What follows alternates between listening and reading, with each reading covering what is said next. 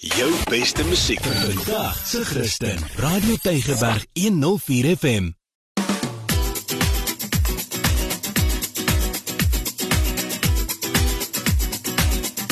Boekrak op Radio Tygerberg 104 FM. Baie baie welkom van my Ingrid Venter. Dis tyd vir Boekrak en ek het dan so waar vandag vir jou 'n interessante verskeidenheid boeke. So bly gerus ingeskakel. Kom ons spring weg. Heel eerste vir leerders. Graad 5 tot um, 12 en dit is eintlik vir Engelse leerders wat bietjie sukkel met die Afrikaans, maar nou het ek daardeur gegaan en gedink, ja, oh, ek dink 'n Afrikaanse leerder wat 'n uh, uh, goed wil doen in Afrikaans kan ook baie waarde put uit hierdie boek. Dit is 'n um dis 'n leerlingvriendelike boek. Uh, dit is 'n gids en dit help kinders van graad 7 tot 12. So hier is lekker dis amper soos vraestelle wat hier in is en dan kan jy later die antwoorde gaan kyk. En daar is wenke wenke in en daar's verduidelikings in. Maar wat wonderlik is, dit pas in by die syllabus en ehm um, uh dit is 'n dit is regtig waar as jy sukkel met Afrikaans gaan hierdie boek vir jou ontsettend baie help. Hier is goed in soos begripstoetse, hier's taal in, hier's letterkunde in, hier's skryfwerk in. Hulle gaan vir jou help met jou woordeskat, selfs met mondeling, nê. Nee. So die boek se naam is Afrikaans A+ Afrikaans Chop Chop an English Students All Comprehensive Guide to Afrikaans. So ehm um, ja, as jy nou bietjie sukkel met die Afrikaans, dan is hierdie definitief die boek vir jou. Hy uh, hy dek die kurrikulum. Dit is 'n lieflike naslaanbron, dis 'n oefenboek, so jy kan hier in hierdie boek is amper soos 'n werkboek. Daar is die sewe afdelings soos ek nou genoem het: begrip, taal, letterkunde, mondeling, woordeskat, skryfwerk en oefening uh Afrikaans en Engels gaan jy hier inkry en uh dit gaan ook vir jou help met jou woordeskat definitief en met uitdrukkings. Hierso baie oulik Afrikaans plus chop chop is a condensed condensed version of Afrikaans. It is recommended that teachers buy Afrikaans plus and pupils Afrikaans plus chop chop. So, hier is hy vir jou as jy sukkel met die Afrikaans. Hy word uitgegee deur Lapa. Dan heeltemal op 'n ander noot, as jy nou hou van mushrooms sampioene. Hoorie, dis 'n sampioen kan is dan baie keer 'n pragtige ding as jy hom so in die veld sien. Hulle sê mushrooms um is of sampioene is misterieus en beautiful uh, organisms as ek dit nou in Engels kan sê want dit is so mooi en dit kom in verskillende kleure, groottes en forme nê en 'n uh, party van hulle is piep mikroskopies klein eintlik. Ek wil nou sê piep klein en party is tot oor 'n meter groot. Kan jy dit glo? Jy kry hulle oor die hele wêreld. Net in Suid-Afrika, het jy geweet, is daar 'n minimum, 'n geskatte minimum van 171500 spesies. Spaie, nee. Hier is nou 'n splinternuwe boek van Penguin Random House en uh, dit is die Pocket Guide Mushrooms of South Africa. Hier kry jy nou in hierdie pocket guide is daar dat ek gou vir jou sê 125 beskrywings van verskillende uh sampioen spesies. En by elkeen kry jy natuurlik nou 'n volledige 'n pragtige foto dan waar jy dit nou kry. Hy gee vir jou die moeilike naam en die maklike naam. So hier is nou byvoorbeeld een waarvan ek die moeilike naam eintlik glad nie eens kan uitspreek. Kom ek probeer. Ganoderma appellanatum. Maar eintlik 'n paletswam is sy Afrikaanse naam. Hier's interessante name. Ek moet vir jou sê hierdie goed het baie interessante name. Dan vertel ek nou vir jou waar jy dit gaan waar jy dit gaan kry. Hier's 'n mooi foto. Dit sê vir jou groot is dit. Ag klomp klomp inligting oor dit en of jy dit kan eet of nie. Dit is ook belangrik, nê? Ehm uh, mens kan nie sommer net enige uh sampioen eet nie, maar o, is pragtige name en pragtige foto's. So as jy belangstel en jy wil bietjie jy gaan stap graag, nê? Mens sien dikwels sampioene, dan kan jy hierdie boekie uithaal en kan jy bietjie naslaan en kyk wat se soort um sampioen is dit wat jy daar sien. Mushrooms of South Africa, Marika Gryzenhout uitgegee deur Penguin Random House. Nou spring ons weer heel na 'n ander kant toe. By die volgende boek. Dit is 50 tydlose hekelpatrone deur Christa Swanepoel. Iets vir elke hekel entoesias. Hier's nou van baba kombersies tot serpe en sjaals en treie en bykomstighede.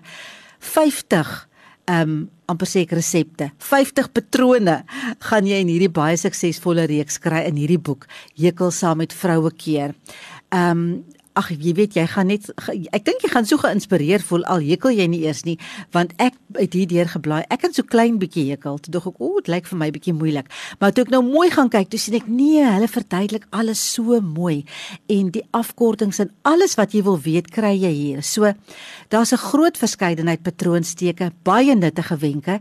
En uh, Ek dink as jy net so 'n bietjie fokus, dan gaan jy verseker meeste van hierdie goed kan hekel. Baie oulik. 50 tydlose hekelpatrone deur Christa Swanepoel, iets vir elke elke hekel entoesias uitgegee deur Lapa. Ek het 'n boek gekry van Lux Verbi. Dit is geskryf deur Ilse Salzwedel. Die boek se naam is Floreer. Ehm, um, jene, dit is 'n baie oulike boek die. Sy gebruik, uh, sy sê hoekom is dit dat party mense onder die moeilikste omstandighede nog steeds kan floreer? Hoe doen 'n mens dit? Hoe kom jy terug? Waar kry jy daai veerkrag vandaan? En sy gebruik ehm um, 'n uh, gedeeltes uit haar eie lewe, maar ehm um, ook uh, praat sy of van mense soos Raymond Ackerman, Jolande Kortjie, Vanessa Gosen. Ehm um, dit is mense wat vir haar gewys het hoe veerkragtigheid werk, nê? En uh Ja, so dit gaan daaroor dat hoe kry een persoon dit reg en 'n volgende kry dit nou net nie reg nie. So sy uh met hierdie uh, uh baie oulike kombinasie van raad en sy gebruik die voorste kenners en sy gebruik ook alledaagse voorbeelde om alles te illustreer en lekker maklike praktiese wen wenke wat sy vir jou um wat sy vir jou gee. Ilse Salzwedel is natuurlik 'n bekende radiopersoonlikheid, sy's ook 'n joernalis en sy sê ons word almal met die vermoë gebore. Um en ons kan dit regkry. So hier's lekker praktiese raad vir jou. Ilse Salzwedel, Floreer, uitgegee deur Lux Verbi. Ehm um, amper op dieselfde trant, maar ook nou nie heeltemal nie, as ek so kan sê. Your Time to Thrive deur Ariana Huffington, uitgegee deur Jonathan Bull Publishers. Dit gaan daaroor ek gaan nou die subtitels lees hierso end burnout increase your well-being and unlock your full potential with a new science of micro steps. Ek weet nie eintlik regtig hoe om die woordjie micro steps nou vir jou in Afrikaans te vertaal nie, maar dit gaan daaroor dat mens klein trietjies gee, micro steps gee om partykeer jou gewoontes, jou habits te verander om ehm um, om net 'n beter kwaliteit lewe te hê, om burn-out te keer, om ja net beter te voel en om by jou volle potensiaal uit te kom.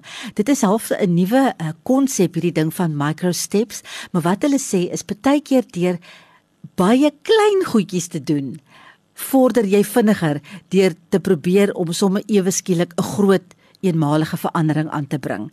En dit is wat hierdie boek vir jou dan verduidelik, maar hier's baie fantastiese praktiese raad in. Hier is byvoorbeeld 'n hele hoofstuk oor slaap en uh, hoe belangrik slaap is en wat jy kan doen as jy sukkel om te slaap en hoekom jy moet goed slaap en hier is ehm um, sy gebruik aanhalinge van bekende persone oor wat doen hulle om beter te kan slaap ensovoorts. Ook 'n hoofstuk oor unplugging en recharging, oor nutrition and hydration, oor movement, hoe om te prioritiseer, maar alles gaan oor hoe om klein klein stappies te neem om 'n groter geheel en 'n beter geheel op die einde van die dag te kry. Your Time to Thrive deur Ariana Huffington uitgegee deur Jonathan Ball Publishers.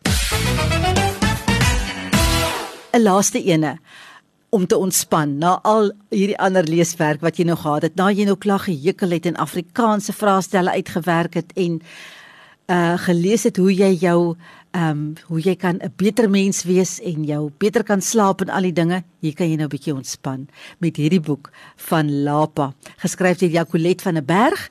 Die ge, die geheime lewe van Gita. Dis 'n lekker ligte leesboek. Jy kan agteroor sit en dit net geniet. Dit gaan oor die geheime lewe van Gita. Nou Gita Gita se voorgeer, nê? Nee? Dit is eintlik die eerste volwasse roman ehm um, van Jacolet. Sy's eintlik 'n bekende jeugboekskrywer. Maar Gita nou, Gita gee voor. Sy het eintlik so half 'n mantel vir elke geleentheid. Sy's pink Gita wanneer sy opspraak mal wil maak. Rooi Gita as sy wil uitdaag, swart Gita as sy wil wegraak. By die werk is sy 'n professionele proef baie professionele joernalis. By haar familie is sy die een wat altyd glimlag, maar soos baie sulke mense wat ons ken, het sy 'n geheime seer wat sy wegsteek en een daarvan is haar pa wat uit haar lewe verdwyn het toe sy 10 jaar oud was. Dan staan nog ander ingewikkelde mans in haar lewe. Ek gaan nie nou uitbrei nie, maar daar's 'n hele sameloop van omstandighede en dan moet sy nuus na toe gaan. Sy moet haar pa opspoor en sy moet antwoorde kry op die vrae wat al jare aan haar kou wil ek amper sê. Maar het sy die regte mantel vir die geheime wat sy gaan ontdek? Die geheime lewe van Gita deur Jacolet van der Berg uitgegee deur Lapa. Ek wil graag hierdie boek weggee van Ilse Salswedel vir iemand. Um die boek se naam is Floreer. Hoe om uit te styg bo jou terugslaa. Hoe om teespoed makliker te maak. Hoe kry jy daai veerkragtigheid terug? Terug en heerlike praktiese wenke. Hierdie boek is uitgegee deur Lux Verbi. Ilse Salswedel, die boek se naam is Floreer. Laat weet vir my wie se skrywer. Dalk as jy die wenner, dan kan jy hom kom haal, deur dit werk en sommer dan aangee vir 'n volgende persoon, net pay it forward. So van my Ingrid, tot 'n volgende keer. Dankie dat jy saam geluister het. Ek sê dan eers totsiens. Jou beste musiek vir vandag se Christen. Radio Tygerberg 104 FM.